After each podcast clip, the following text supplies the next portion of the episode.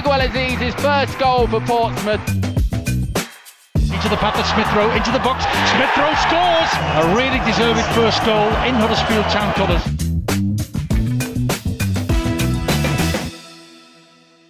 Absolutely massive North London derby today. But first, let's take a look back at the week our Academy players had on loan. And we are back with Away from Hale End, one of our last episodes of the current season. We will not go away while our players are gone. We'll figure out other content to cover.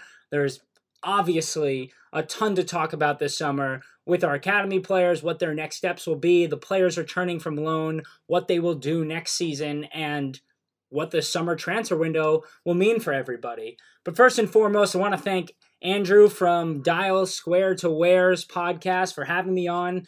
Uh, yesterday, we had a lovely chat about many of these players on loan and just answering some questions of some people in the live stream and, you know, discussing the Leeds match and discussing what's next to come in the North London Derby. So thanks again, Andrew. Take a listen to his podcast.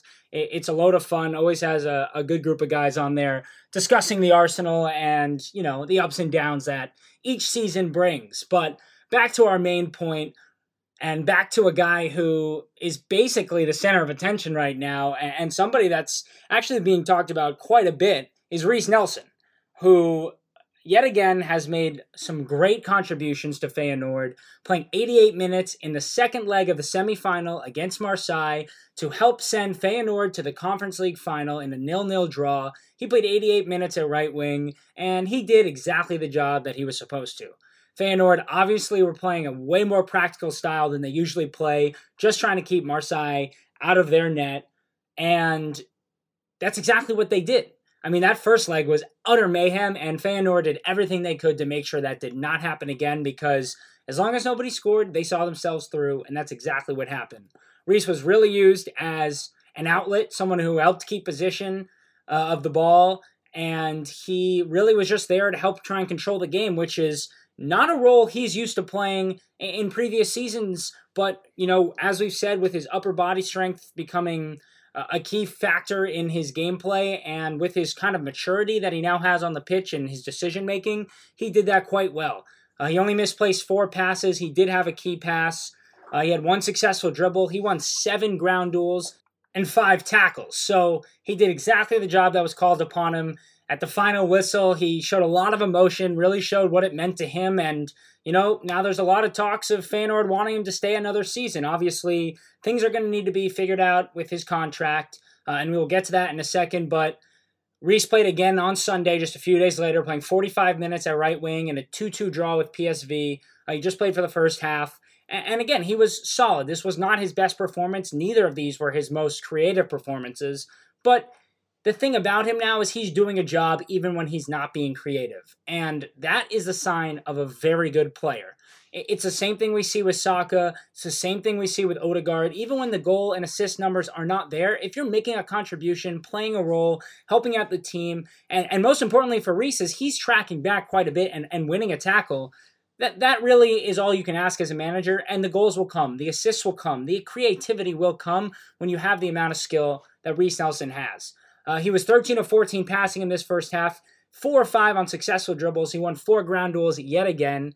And Feyenoord have now secured third place in the Eredivisie. That will see them go to the Europa League, whether or not they win the Conference League final. But as I was saying, Feyenoord do want to keep Reiss Nelson for another season. Obviously, Reiss only has that one year left on his contract with Arsenal. His plan is to come back, speak with Mikel Arteta, see what the plans are for his future. A lot will depend on what the summer transfer window brings Arsenal. If Arsenal bring in Gabriel Jesus and a striker and Nicolas Pepe leaves, then yeah, Reiss Nelson may have a serious role to play here for Arsenal. He may be that extra right winger who can give Saka a breather here and there. We're going to have European football of some kind.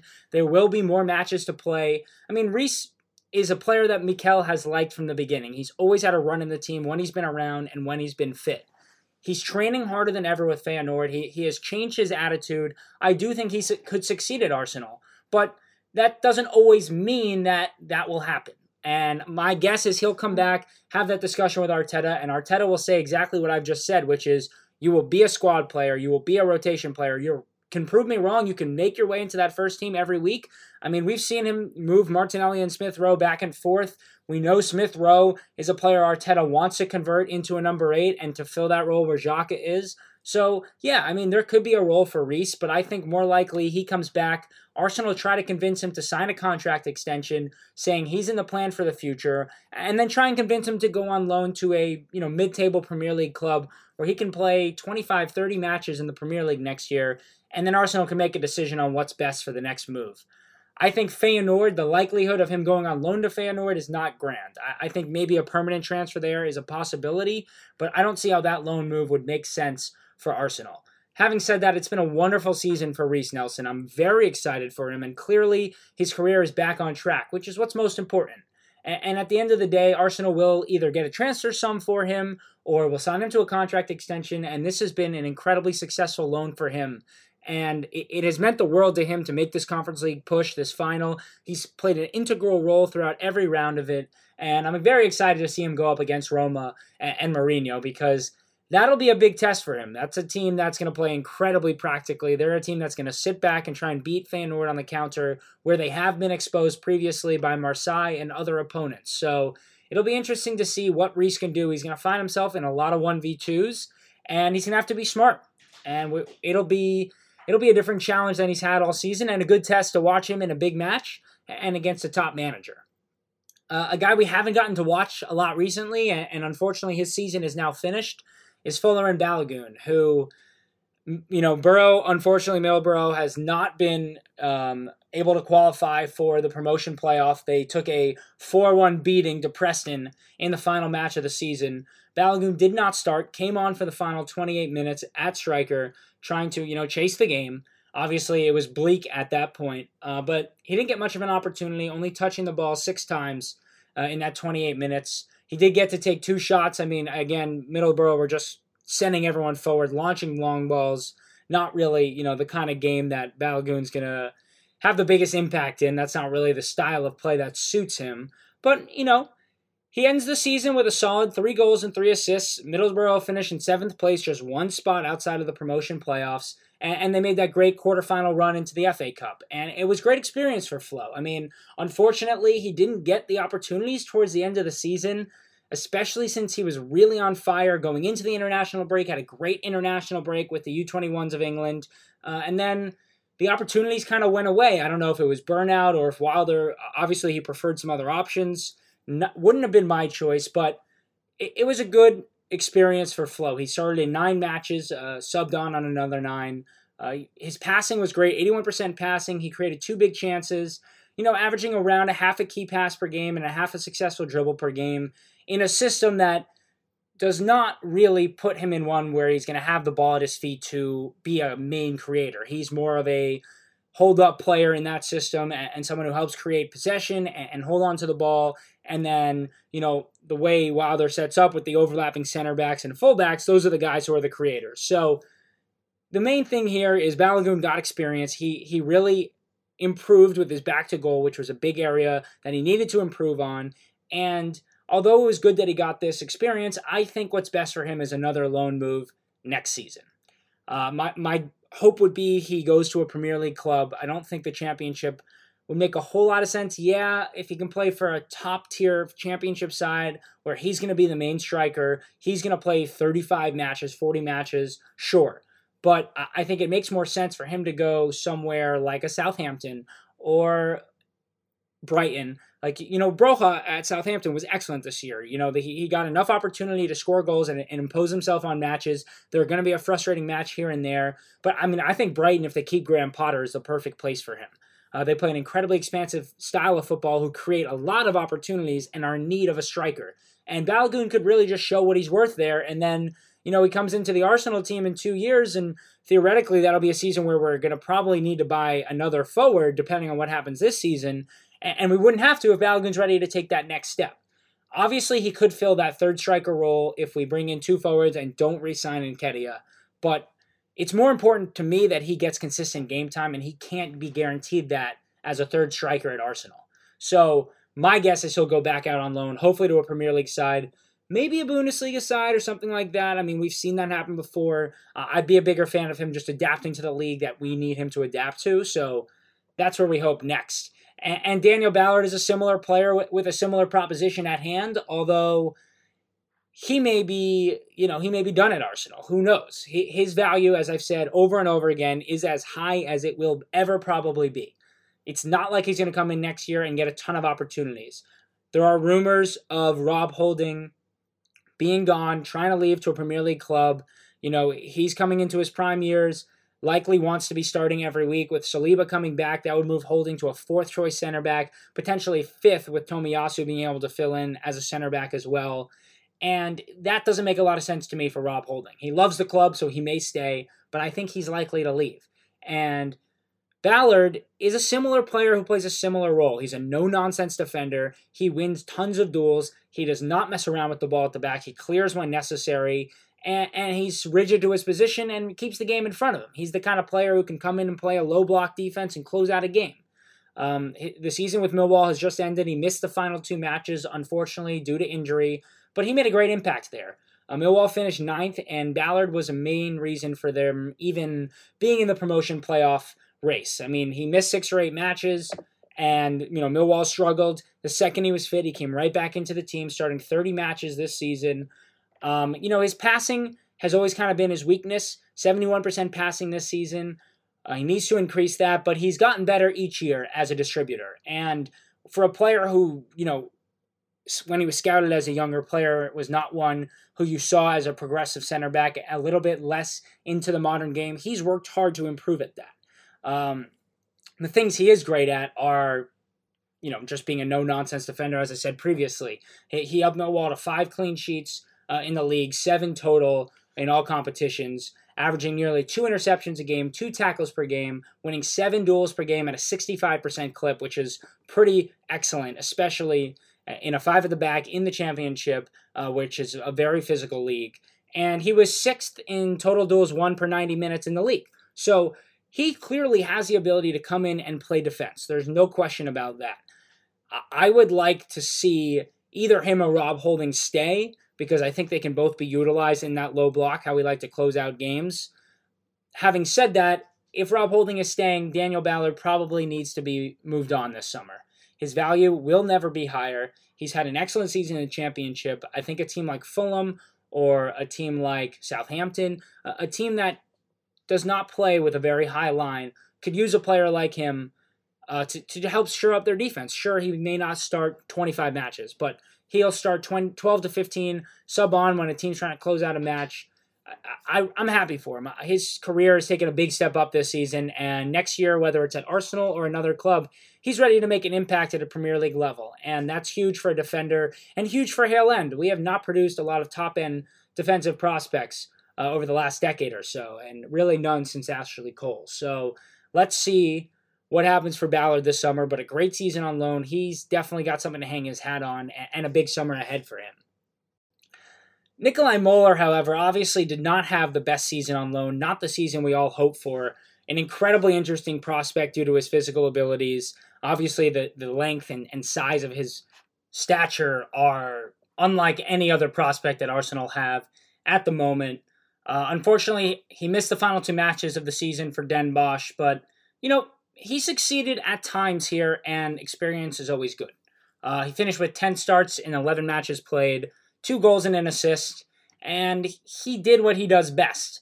The thing we know from these two loan periods and adapting to kind of this level of football is that he's not too young to compete in the air and he's not too young to win the ball.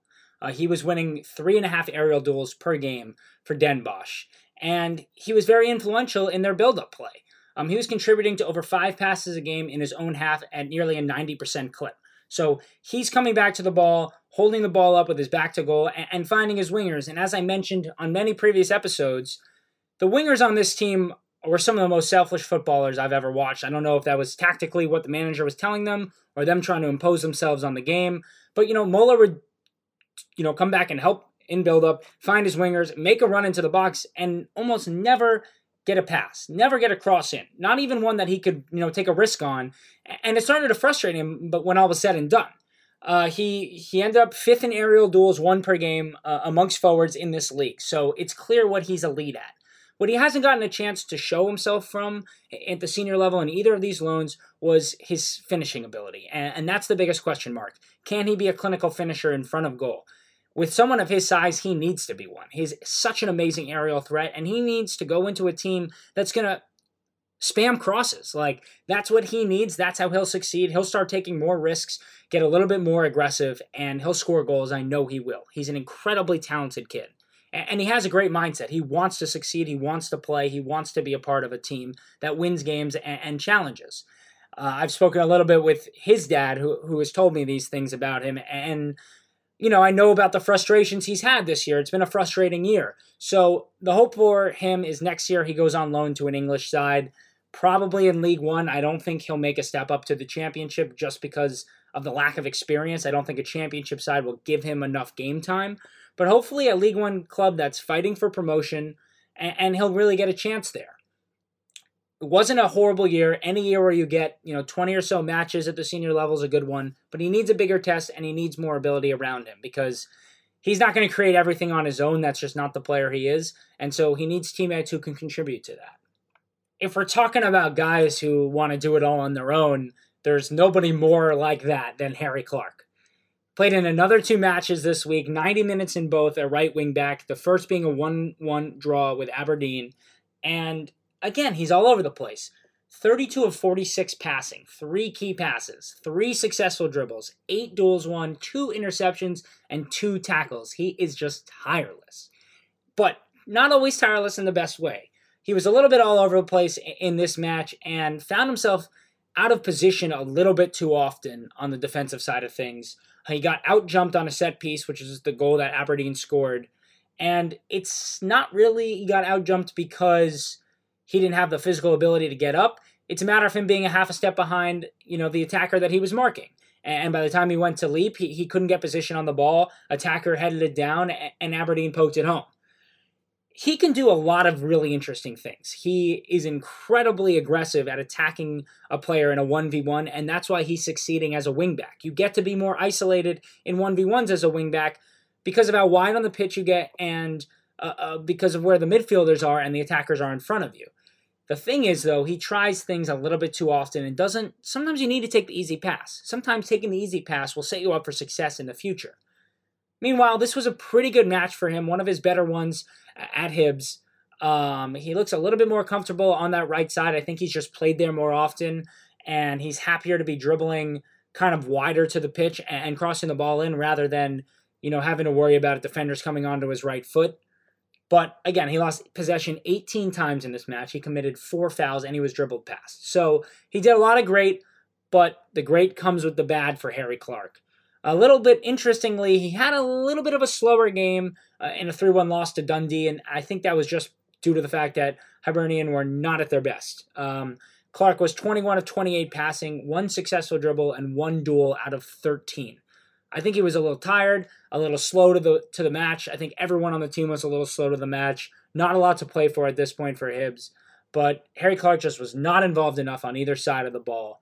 Um, they've got a couple of matches left. We'll, we'll see what happens there, but next year will be a big one for him. He needs to really get more rigid to his position. He needs to be more disciplined, and, and he just needs to be a better overall teammate. Obviously, he tries to create a lot, but he needs to be defender first sometimes, and, and, and he's not always prepared to do that. Ainsley Maitland Niles, mm, was he prepared to be a defender? We don't know. But on the bench for both matches this week, as uh, Roma sent themselves to the Conference League final, beating Leicester 1 0. Maitland Niles on the bench for that match, also on the bench for a 2 0 loss to Fiorentina. Uh, Roma still have two Serie A games left trying to cement themselves in that Europa League spot for next year. Unless they win the Conference League, then they don't have to worry about that. I'm not sure we'll see Maitland Niles play much more, depending on what there is to play for in Serie A. Uh, they may want to rest some of their players ahead of the Conference League, but not a great loan spell for him. A very weird year for him. Obviously, had he stayed, he would have played quite a bit at right back if he was willing to for Arteta. Next year, I expect him to leave for you know pennies on the dollar. A player who was valued at 15 million just last summer probably going closer to seven or eight million this summer. But who knows? I mean, multiple clubs could come in for him. He obviously has a ton of talent, and when his mindset is right, he can be an incredibly impactful player on either side in a back four or a back five. He has shown that he can do it, and he can step into midfield. So there's something about having a guy who's a utility player, play a lot of positions, do a job when he's asked to. It's just a matter of finding the manager that's going to get the best out of him. Tim Akinola, obviously, season is now over. Still not back from injury. Uh, he'll end with just that one 45 minute appearance where he played quite well, but never got another chance, sat on the bench for most of the season, and, just never got his shot. Uh, the last guy whose season is now officially over but has some positive news is Karl Hein. Uh, Reading escaped relegation, and Hein's season ended with just those five starts in the championship that he got.